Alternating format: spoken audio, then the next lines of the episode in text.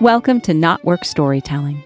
This is the show where we untangle our myths and reweave our stories, one ancient tale at a time. I'm your host and lead storyteller, Marisa Gowdy. I'm a myth worker, a story healer, a coach for writers and creative entrepreneurs, and the author of The Sovereignty Knot A Woman's Way to Freedom, Power, Love, and Magic.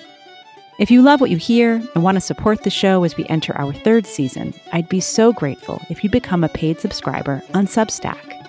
In my newsletter, Myth is Medicine, you'll receive bonus content related to the stories on the show and deep dives into how mythology and folklore can help the individual and the collective in the present moment and beyond. There's a link in the show notes to follow Myth is Medicine on Substack or you can simply visit mythismedicine.substack.com. Season 3, Episode 6 The Look of the Scots Gaelic Language. Three stories about race and kinship. Our guest, Michael Newton, is returning to the podcast for the second time. Michael earned his PhD in Celtic Studies from the University of Edinburgh in 1998 and was assistant professor in the Celtic Studies Department of St. Francis Xavier University in Nova Scotia from 2008 to 2013. He has written a multitude of books and articles about Gaelic culture and history and is a leading authority on Scottish Gaelic heritage in North America. In 2018, he was recognized with the International Award at the annual Scottish Gaelic Awards in Glasgow, Scotland. His most recent book is called Into the Fairy Hill classic folk tales of the Scottish Highlands. He established the Hidden Glen Folk School of Scottish Highland Heritage in 2019 to teach a range of topics to students online and is reaching a global audience, including Scotland, the United States, Canada, Australia, and New Zealand. Well, I am so excited to have Michael Newton back on the podcast. He was with us in season one, and now he returns to us here in season three. As is our way on the show, we ask the story, or in this case, stories, to speak for themselves. And then we'll dive into all the ways that they still resonate for us today. So, welcome, Michael. I'm glad you're here. Will you tell us a story? Mimi Shin, I will do that. In fact, I will tell you three stories that are short. And unlike a lot of the material that you've been having people share, all three of these stories happen on Turtle Island in North America. So I'm going to start with the first story based in Nova Scotia in the 19th century. And this happens in an area called the Keppoch, which is a mountainous area near Antigonish on the mainland of Nova Scotia. And I need to explain a little bit of the background, which is that, as you know, we're in the dark half of the year now. And during the dark half of the year, people, of course, love to come together and to share their traditions and to share company and to share food and drink. And two of these major ritual events are Halloween and New Year's. And there's various protocols of the various ways in which people come together, either announced or unannounced, or bearing this or doing that. And one of the protocols has to do with when there's a family at home and somebody is coming to visit them and wanting to share a drink. And, you know, either the family might have something to drink and to share with the visitor, or they might not. So, in the case that the visitor comes and there's nothing to share, then what happened would be the man or the woman of the house, after the visitor had gone around the house beating the walls with a stick, would say, welcome in. And that meant basically you can come in, but we don't have anything to share with you. However, if they did have a drink to share with them, they would expect the visitor to share poetry, to, to share a rhyme or a song. And so when they came back around to the front, the man or woman of the house would hold down the bar of the door and they would say, Gav Doguan, uh, recite your rhyme or recite your poetry. And that person would have to recite something, and then they'd be, be let in and they would share the drink. So that's kind of the background you have to know, first of all. So in the Keppoch at this time, now this was a large Gaelic speaking community in the 19th century. One of the families there, the head of the family was a man named Alistair MacGowan, Alexander MacDonald in English. And he and his family were sitting down to a meal this long, dark night And suddenly there was a, a large, loud thump on the side of the wall, louder than that they typically were. And so Alistair said, Well, this must be an interesting visitor. I'm expecting something quite momentous. And the thumping kept going around. And of course, the lucky direction, as Jaisho went clockwise around the house, shaking not only the walls, but even their cupboards and their fine china in the cupboards. And eventually, the thumping came back around to the front door, and they did have drink that evening. And so Alistair held down the bar to the door and he said, Gav the Guan. And from the other side of the door came this beautiful, elegant, deep Gaelic voice. And this voice recited a little rhyme. Chanye Eames, Chanye Kasha, Chanye Aran Hagani, Rutan Beck, Yinaha Savucho, Hama Lukan, Edahi. Er it's not butter or cheese or bread that I lack, but a wee bit of what is in the bottle. That is what my gullet is after. And Alistair was very impressed with the Gaelic and, and the voice. It wasn't anybody that he recognized, however. So he opened the door, and much to his surprise, there was a large man with very dark skin and a large head of woolly hair, somebody that he'd never seen before and certainly didn't expect. And he said, Well, you can't be the devil because it said the devil can speak all languages but Gaelic, and your your Gaelic is perfect. So come in. And he came in and he offered him a drink. And they started to share stories and songs. And Alistair, again, was very impressed with this Gaelic. And he said, You know, Jan Tennemahorst, what's your name? And he said, Alistair Donalach, Alexander MacDonald, the very same name that he had. And so they spent the rest of the evening, the, the guests and the family, sharing songs and stories. And so good was this Gaelic and so masterful was his expertise in the song tradition and the story tradition that he was entertained all week in the community there at the Keppoch. So there's story number one. I'll go to story number two now. So in story number two, we're going to uh, start out with this emigrant who leaves Bjarnrine Herog, one of the Western Isles, and he initially goes to Glengarry, Ontario, but he's not there long when there's news of the gold rush in the Yukon. So this is the late 1800s. And he goes to the Yukon and he meets up with a couple of other Gaelic speakers, and they're not there long when they end up in Alaska because there's a gold rush in Alaska. And they have a cabin that they're staying in when they're there to do this work and they ran, ran out of supplies. So the two brothers had to go into town to get supplies. And this man, his name was uh, Donald MacLeod, Donald MacLeod, he stayed behind in this cabin. And Donald was there. You know, at the time, there was a terrible storm going on, howling wind and rain and cold, not the kind of weather you want to be walking around in. So Donald was there sitting warm by the fire in the cabin, reading a story. And the story, apparently the devil was part of the story. And so as he's sitting there reading the story that's kind of frightening, comes a knock at the door and he says, Who could that be? Is it the devil himself? So he went to the door and who was at the door but a, an Indian boy. And the Indian boy said, um, Do you mind if I come in and get have some coffee with you? So uh, Chuking says, Donald, you know, come in and he let him in and they sat at the table and donald started making some coffee there in the fire and the indian boy says uh, so what's your name? And he says donald. And the indian boy says that's my name too. He says what's your second name? And he says uh, macleod and he says that's my name too Volgadagakit. do you speak gaelic? And they began speaking together in gaelic there in the cabin. And it turned out that the the Indian boy, well, his father was a, was a Gael who had left Scotland and gotten involved in the fur trade, and he married a native woman. And as was the common practice at the time, the boy would have grown up speaking Gaelic and his mother's native language and English because people were multilingual. That was very much the norm at the time. So that's story number two. And I'll just mention really briefly that I collected that story from Donald's son, Neil, who was a very old man in Vancouver at the time when I met him.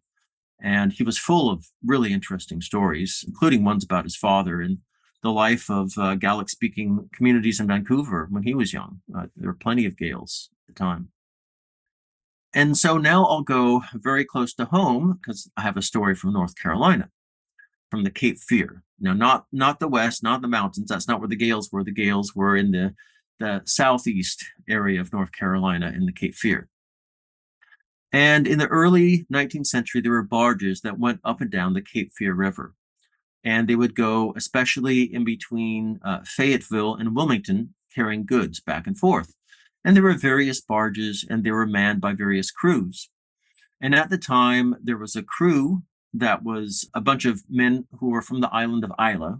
People often know the, the name Islay because of whiskey, but this is a you know a fairly large island. Was even to the present day has lots and lots of Gaelic speakers. But there were many people from Islay who came to the Cape Fear of the Carolinas. And that boat was run by a man named James McLaughlin, and all of the crew was Gaelic speaking at the time. And amongst the other boats, there was also a barge that was manned by a black crew. And they had their duties going back and forth, you know, between the same the same locations. And on that crew, there was a man named Tom. But Tom felt like he didn't really belong with that crew because his native language was Gaelic, and he much more enjoyed the company of the Islemen uh, who spoke his language and knew his traditions. And so, whenever his crew, the black crew, was called to the barge, he would say, I, am not feeling very well. I need to rest and stay at home. I can't really do this shift with you.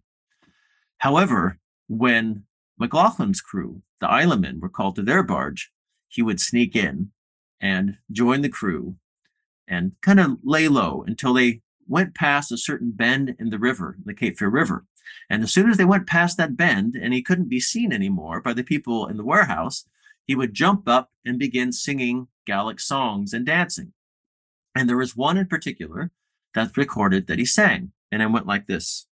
Sound, sound and balanabi, rukag mi sa mi, sound and balanabi, vami hariv.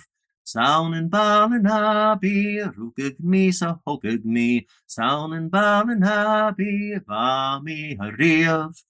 That means it's in the township of Ballinaby that I was born and raised and that I always lived. And what's interesting about this, this is a well known tune, but the usual words for this say it is in the island of Islay that I was born and raised and that I always lived. And he's showing that he knows the geography so well that this obscure little town that only other people from Islay would know about is where he's claiming his kinship rather than the entire island.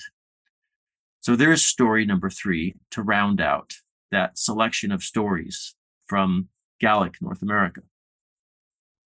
And song. I have to say, the song brought tears to my eyes in the best possible way.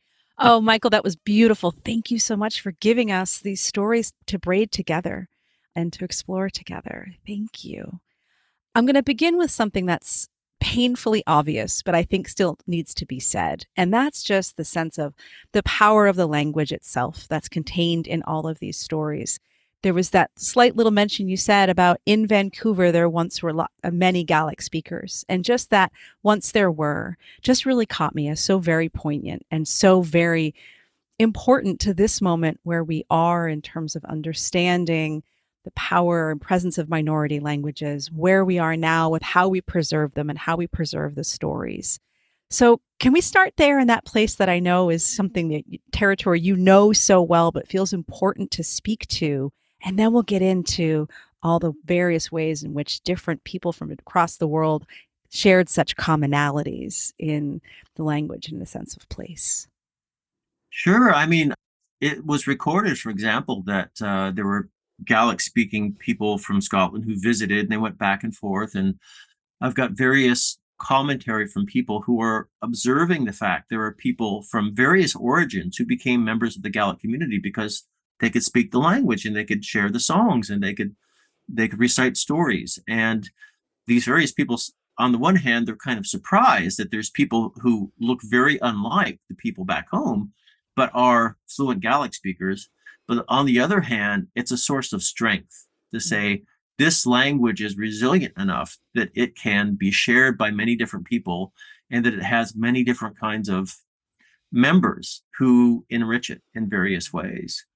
Yeah, I mean, I'm in North Carolina, not far from me, where I'm living now in Chapel Hill. There used to be a large Gaelic speaking community, and it's all gone. I've met a good number of people who tell me that their grandparents spoke Gaelic, and they would sometimes, you know, use it amongst themselves or they use various phrases, but it, that's long gone now in terms of the native population. Now, I, I speak Gaelic to my daughter. She's a fluent Gaelic speaker she'd be you know the first child probably in 100 years or more who is a Gaelic speaker and I think it's really enriched her understanding of Scottish history and Gaelic tradition.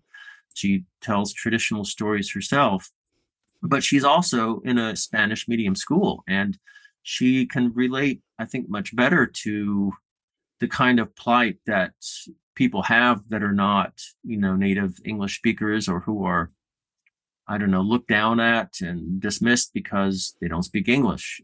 Mm-hmm. Whenever you have cultures coming into contact, you have various possibilities. That can be an enriching possibility or that can be a source of conflict and tension. It depends on one's own attitude about identity. And what's sad about the Anglophone world is that it's been a very imperial one, a very colonial one for centuries now. And the assumption is that English has to be the dominant language. It has to have control. And if it doesn't, it feels threatened. Mm-hmm. Mm-hmm.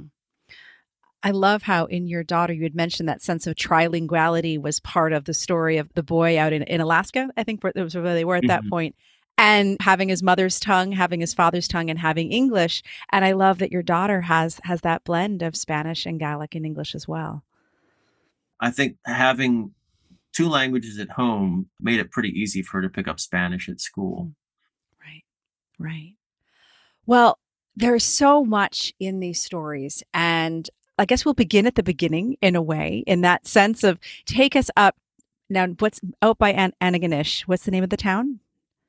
Keppoch is Keppoch. the name of the where that community Area. was where the story happened. And well, one thing I'll just I'll just say that it's really interesting to me that there's no connection between these stories. Right. People who told these stories didn't know about the other stories, but they have these things in common that tell you a lot about the Gaelic mentality, mm-hmm. about the things that Gaels value and perceive as being important to them.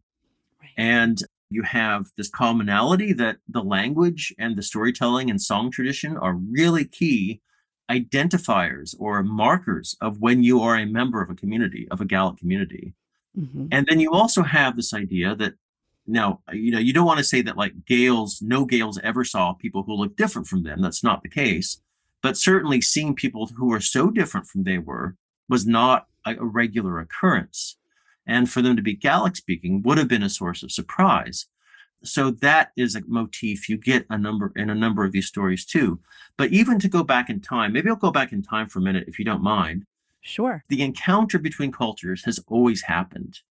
And if we go back to our earliest, our, well, some of our earlier Gaelic sources, there's the conflict between the Norse and the Gaels. Hmm. The Norse were this invading culture who were very alien to the Gaels because they were pagan at a time that the Gaels were not pagan. You know, they were at least nominally Christian. And you have several centuries of conflict between Gaels and the Norse that has a symbolic resonance of this kind of othering. And of course, later you have the Anglo Normans invading, and then you have kind of, you know, what do you do about the English after they, they go native, the, the Old English who become Gaelicized, and then you have the New English coming. So whenever there is an encounter between different cultures, there's a question about who is the insider and who is the outsider. Mm.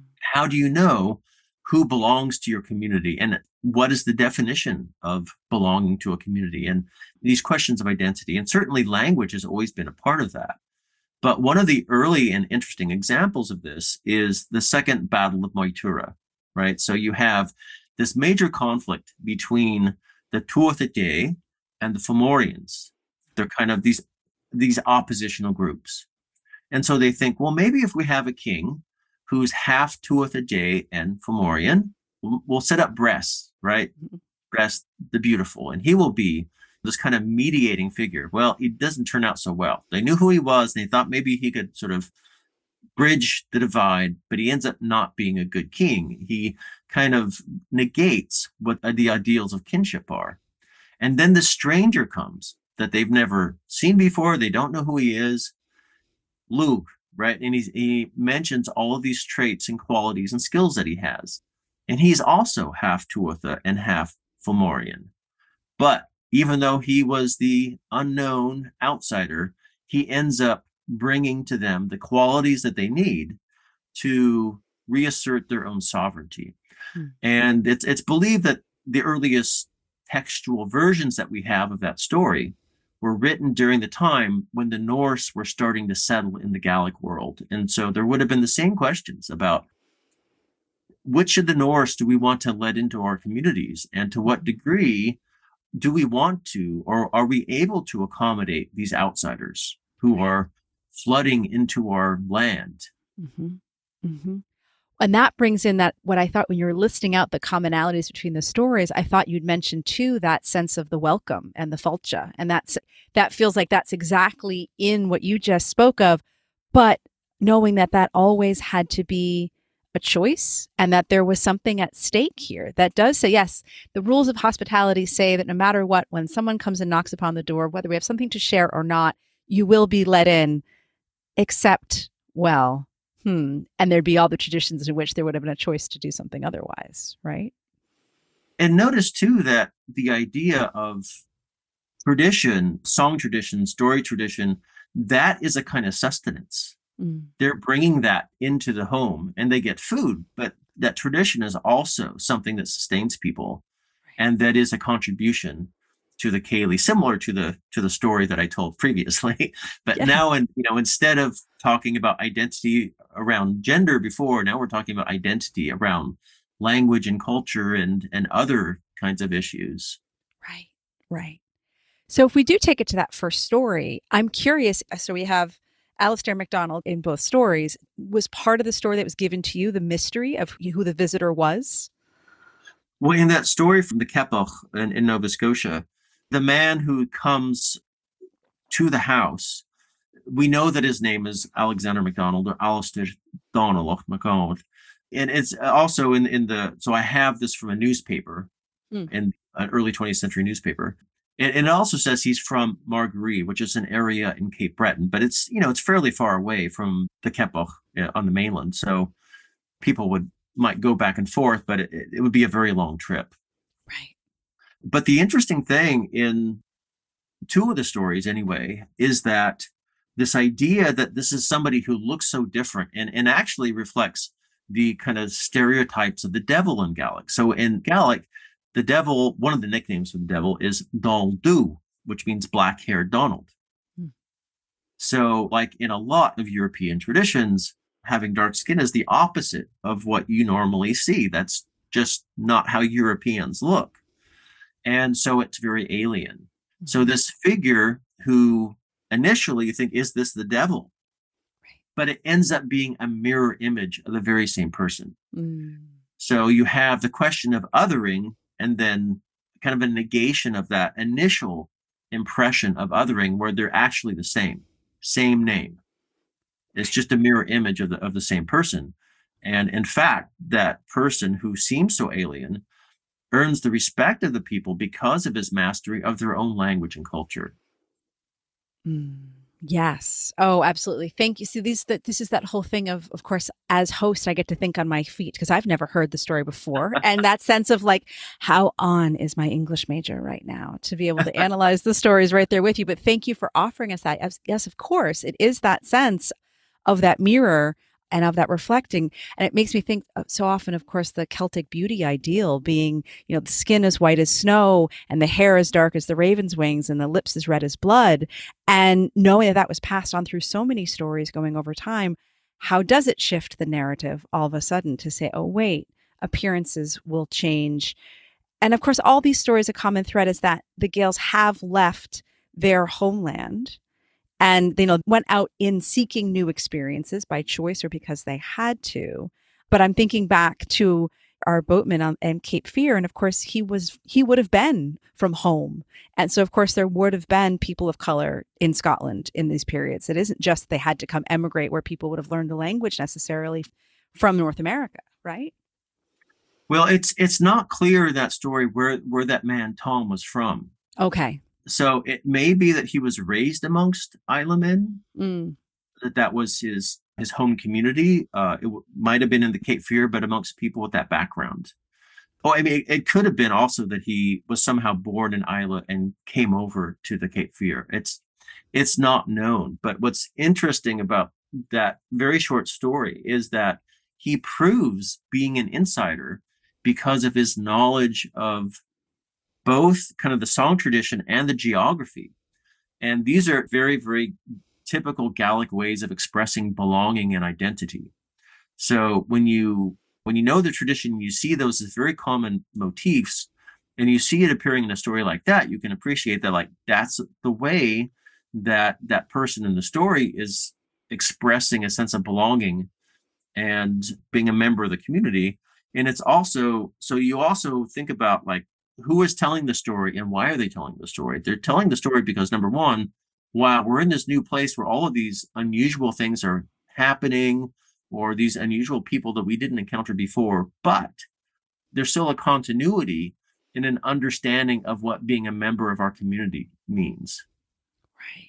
Right. And this is so important, I think, because of the kind of world that we live in now that's we're seeing a reassertion of racialization and whiteness. And I very much push against this because number one, the Gaelic community has always been diverse. Mhm. And number two, Gaelic identity and culture and community is about the language and, and the tradition and the culture. It's not about your genes, and it's never been about that. Right. Surnames are irrelevant. Family trees only give you a little bit of the picture. And so, what Gaelic tradition tells us time and again is that people who have good genes end up leaving the community because they don't have a meaningful way to participate. Mhm. And there are people coming from other origins, whether genetic origins or geographical origins, who end up moving to the center of the culture because they are capable of participating in a meaningful way. Mm. Oh, I'm glad we got here because, of course, this is part of the reason why I, you know, we spoke in our last conversation, as you mentioned before, we got into gender and all of the ways in which there's the stereotypes around, you know, who the masculine Highlander warrior is. Springing from a similar well, perhaps, is that sense that the whiteness and the white supremacy that has really taken on the Celtic, the Gaelic identity as a marker and as well a dog whistle in a lot of ways too right I would say that it's very misleading and dangerous to take Irishness or Celticness as a proxy for whiteness. You know, number one, it's historically inaccurate because it's only in the 20th century that Celtic peoples have been kind of become unambiguously white. And, and even so, there are some kind of fuzzy edges. But Mhm. certainly in the 19th century, there was a sense that that Celtic peoples and Gaels in particular were an inferior race Mm.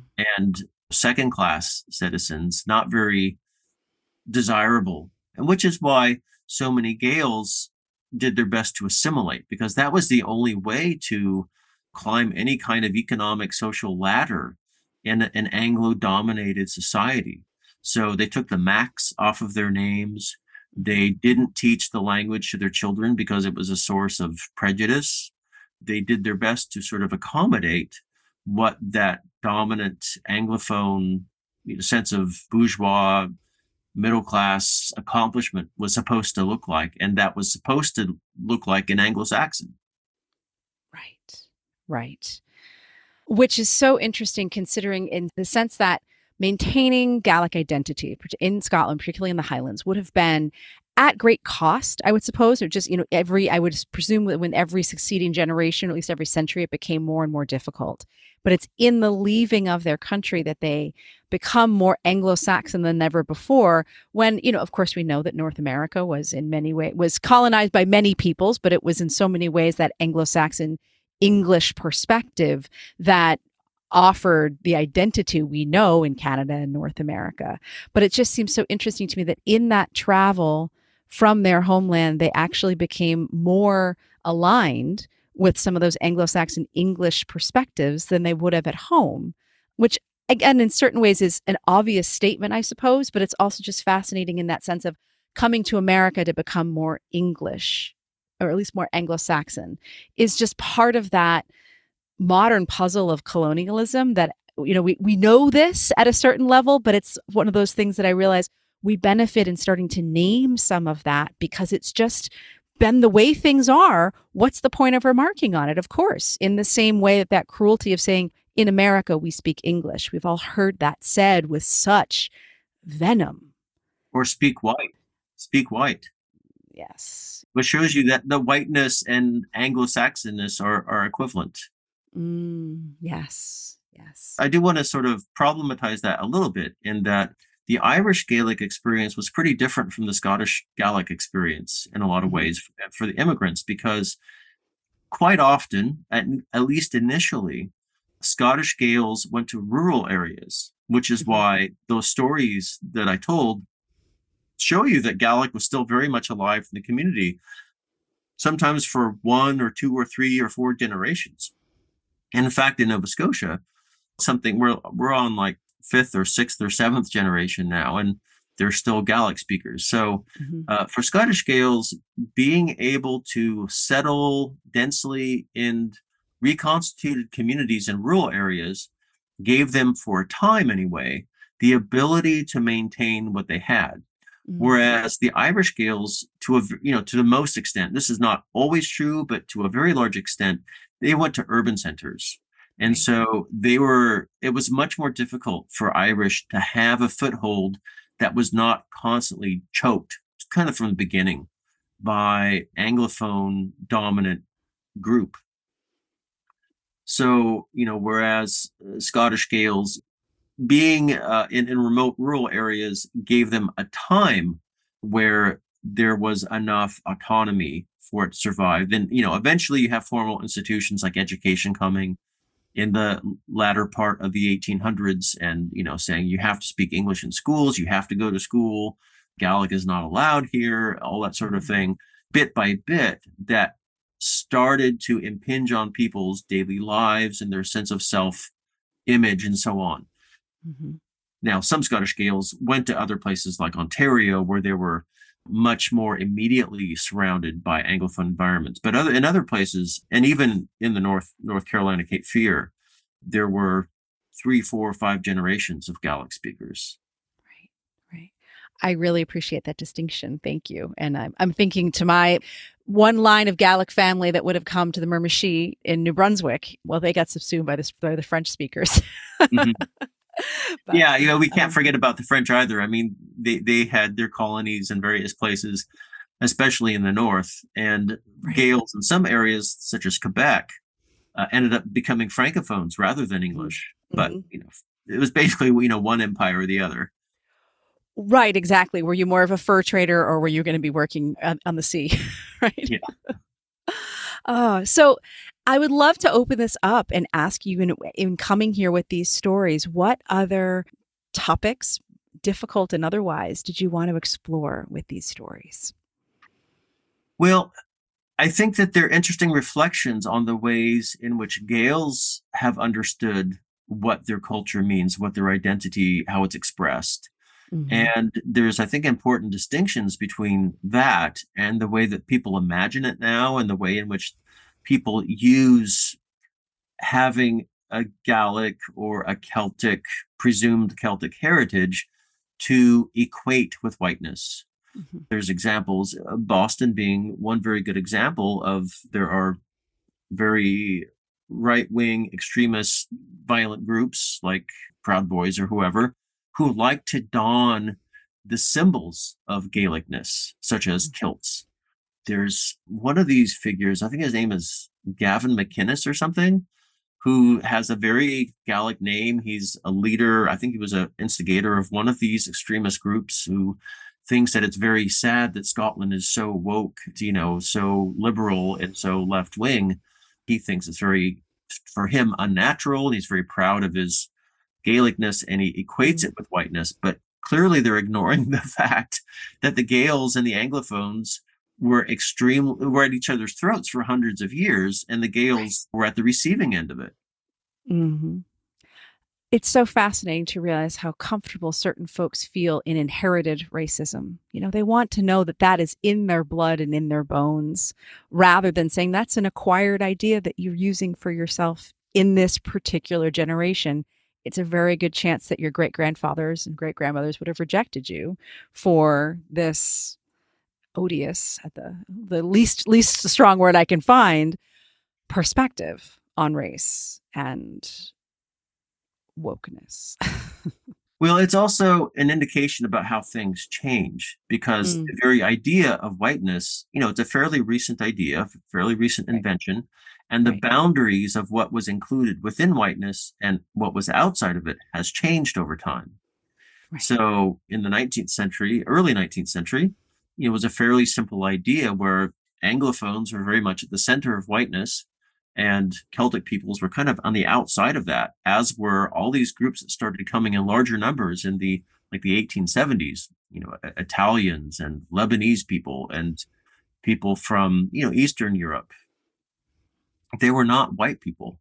Jewish people were not white people. You know, these are all fairly recent absorptions as the boundaries. Number one, the boundaries of whiteness have expanded, but also these various groups have generally done their best to accommodate what the expectations of being white means and how you act that and how you show that, how you present yourself so mm-hmm. as to be accommodated within that. Because what option did people have? They didn't have the options of saying, let's just pretend this race thing doesn't exist and let's just ignore it or push against it and resist it. That that was very difficult. Like that was not mm-hmm. really a very viable proposition and so sadly i mean this is kind of a common pattern throughout history that that people tend to want to accommodate the dominant group or power in order to get that power mm-hmm. rather than necessarily trying to deconstruct what the ideologies and practices of control and exploitation and domination are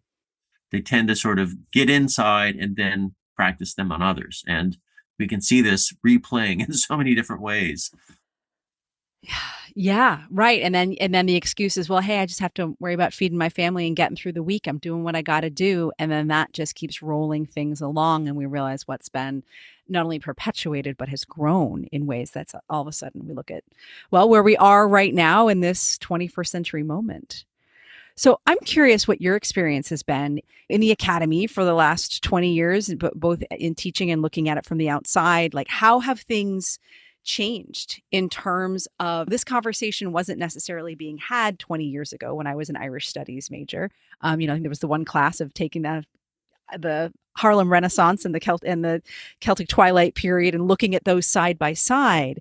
But these new questions, which we need to be asking, and these conversations, which we we need to have been having all along as they emerge how are you watching them change the way people whether it's doing scholarship or just engaging in, in, conversations and questions of what it means to be gaelic in this day well on the one hand what i've seen over the last 10 years is unfortunately to a very large degree in popular discourse a kind of ossification or reification of ideas of genetic racial identities I think in the early Obama years, there was kind of an optimism that maybe we could be a lot more fluid about it and not going to be so fixed in our ideas about race. And in my opinion, both the left and the right have both converged to a very large degree on accepting race mm-hmm. in some sort of fixed physical way, which I think is kind of a problem. It means you can never get out of those categories,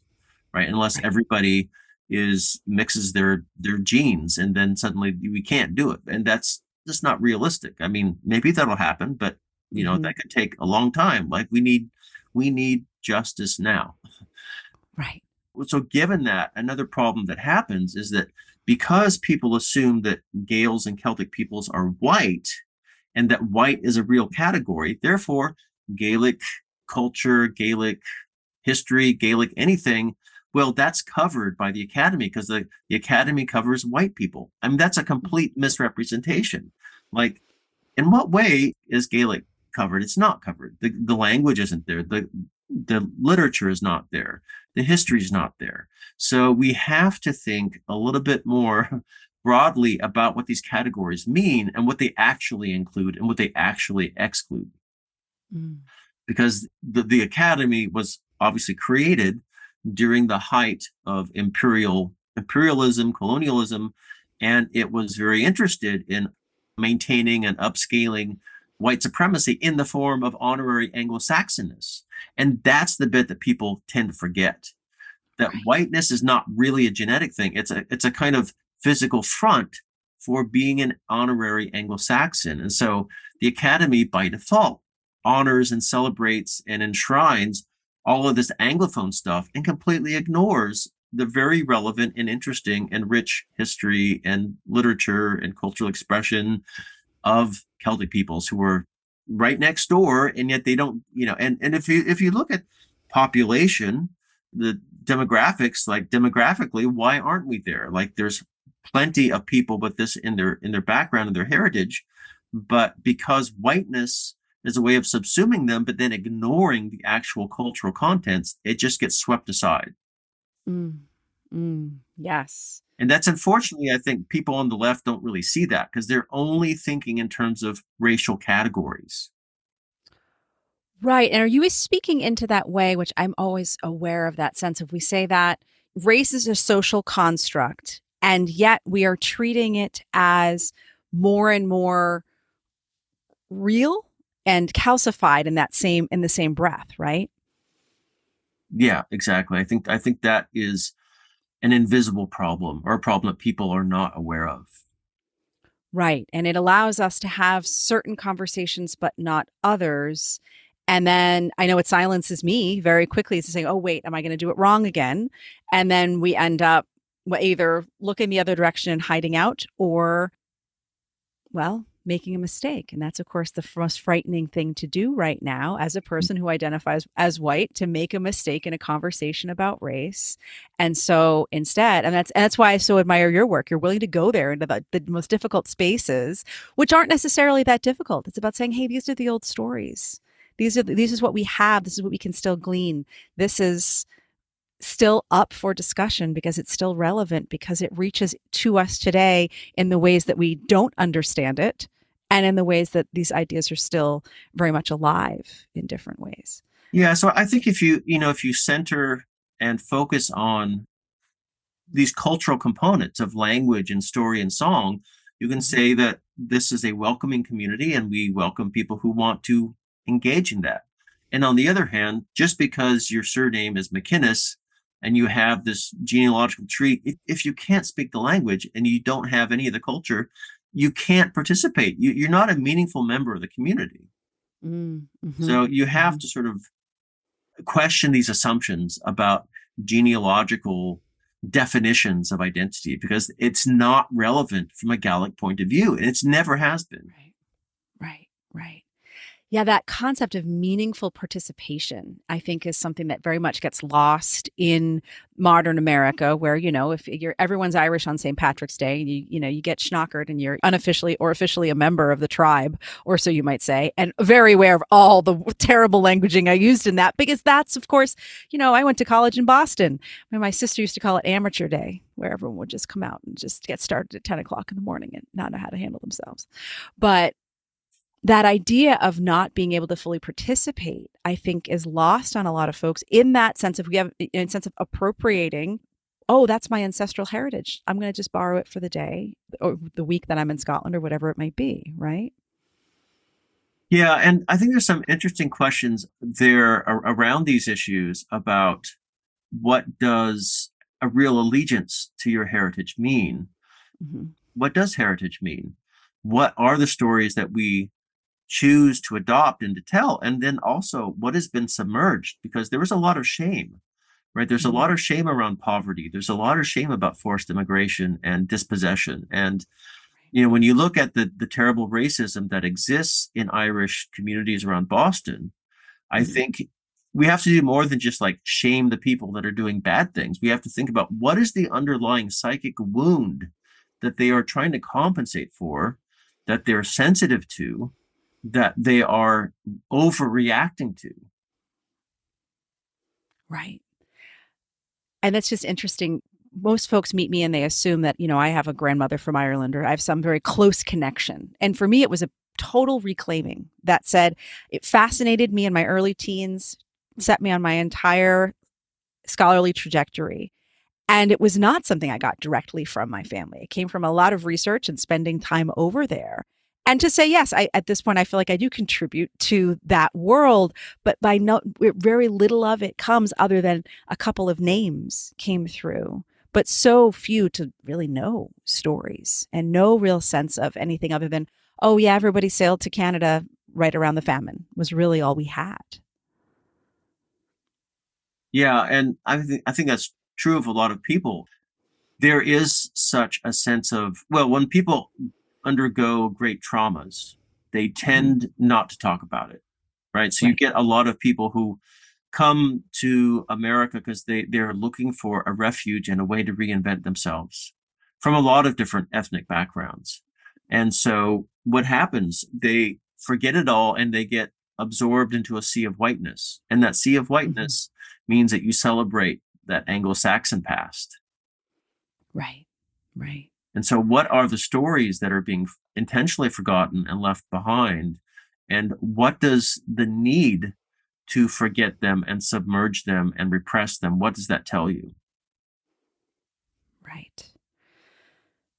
Other than it's one of the stories of the American way, we just don't like to talk about that because we believe it's something about life, liberty, and the pursuit of happiness. And meanwhile, it's that sense of how much amnesia was necessary in order to assimilate in order to become somebody who seemed like they'd fit the bill to be in the Bill of Rights, right? Well, and that again, people coming from very vulnerable backgrounds, they're looking for security. They're mm-hmm. looking for certainty, leaving a world that didn't offer to them. So if they can become an honorary white Anglo Saxon, that gives them a level of psychic comfort that maybe now I can finally own some land, own a house, feed my family. But that might require being not very fair to other people who mm-hmm. cannot absorb or be absorbed by that same notion of whiteness. Right, right. Yeah, as we land this conversation, it just occurs to me that it, in some of the stories, it certainly seems to us that element of surprise when, oh, you're speaking my language. And I wonder, in some cases, it's because you look different than me. It's because you're a person of color. But I'm wondering too whether there are times when in these travels that it wouldn't have been common to be greeted. In the story of Alaska, they first spoke in English, right? And then the connection was made where they said, oh, we share this and it goes so much deeper. But I would presume that would happen whether or not you're looking at someone who it uh, another person who presents as white or otherwise oh you know you have this connection to me. Yeah that that's true. I mean people traveling far and wide in the british empire which of course the sun never sat on it and in the uh, mm-hmm. uh, in the 19th century would have expected that english would be the common language. And there there are stories about people encountering each other and finding out they're both Gaelic speakers and you know where are you from? and starting to pinpoint their geographical location more and more, again, by using place names as a kind of way of right. proving that they know the territory, they know the geography, and only somebody who is a local would know that. But yeah, language is a very important marker of whether or not one is actually a Gael in these mm-hmm. stories. And these people who are Gaels don't always fit our expectations or their expectations at the time of what they thought that they would see or hear. And may we all be take that with us and say, how can we be surprised? How can the world continue to defy our expectations in the best possible ways, opposed to what it might sometimes do otherwise? Yeah, and there there are some very interesting discussions going on now in Scotland about these issues because Scotland and Ireland are both immigrant countries now. There are people coming to these places in Europe from many other places some of them are refugees. Some of them are, you know, migrants from other countries. And because the rest of the world is so much more multilingual, so, so much more normal in the rest of the world to speak multiple languages and to adopt the language of the home country, you get people from all kinds of backgrounds going to the Gaelic medium schools in Scotland, for example. And so, mm-hmm. you know, many Gaels aren't used to that. They're they're from some small island and thinking that everybody from their island they're familiar with them and they all look the same and so it's unexpected sometimes. Right. So I think it's a really important reminder that this is this has always happened. There's always been a variety and a diversity of Gaelic speakers from different backgrounds, and that gives strength to the language, and and it gives strength to the people who now have more tools and they have more cultural background, more cultural richness to share with other people. Right. It feels important to note that in the last season of the show, uh, Christian Bolden, who's a member of the African American Irish Diaspora Network, came on the show and talked about his experience as an American, Black American man going to Ireland for the first time, and you know the connections that were drawn between himself and Muhammad Ali, and and thinking as well about Frederick Douglass's journey around Ireland, all came up in this particular conversation. But part of it too was speaking about the new Black Irish movement of people mostly from African descent having moved to Ireland, having taken, you know, learned Gaelic in school, learned learned the Irish in school, and starting to and having it be very important to them and their identities. And so, you know, RTE, the radio network there, has done a podcast called Black Irish, Black and Irish, I believe. So it's just something that people may want to check out as we're kind of having this conversation about all the different ways where it is. It's your stories about people from Scotland going to North America. And now we're watching the migrations happening across the world. How do these conversations continue to happen? Because they really are every day. It's not this calcified sense that we may have here in North America, again, of what identity is supposed to look like. Yes, and it's much more fluid than DNA. It's it's and it's much more multifaceted. You can have multiple identities and multiple memberships in multiple communities. Oh, well, thank you so much for this multifaceted conversation we've been able to have. Michael, I'm so grateful to have you back. Can you tell our listeners a bit more about where to find you? You've had a, a book out since last you were on the show. I teach online, teach courses online through Hidden Glen Folk School, and that's hiddenglenfolk.org. And as you say, I have a, a new anthology of Scottish Gaelic folk tales translated into English called Into the Fairy Hill. Excellent. Well, I will share the links to both of those so people can continue to journey with you and your wealth of knowledge of the stories, the traditions, the language. Thank you so much for sharing them with us tonight. Tapadh leat.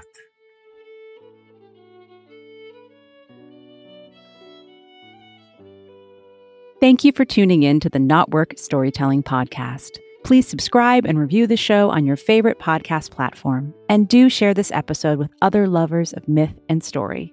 By the way, everyone is a lover of myth and story, even if they've forgotten. Creating this show is a labor of love, and your support will help me continue to craft and share stories through season three and beyond. Please consider becoming a paid subscriber over on Substack, where I'm writing and creating additional audio magic with my newsletter and content hub. Myth is medicine.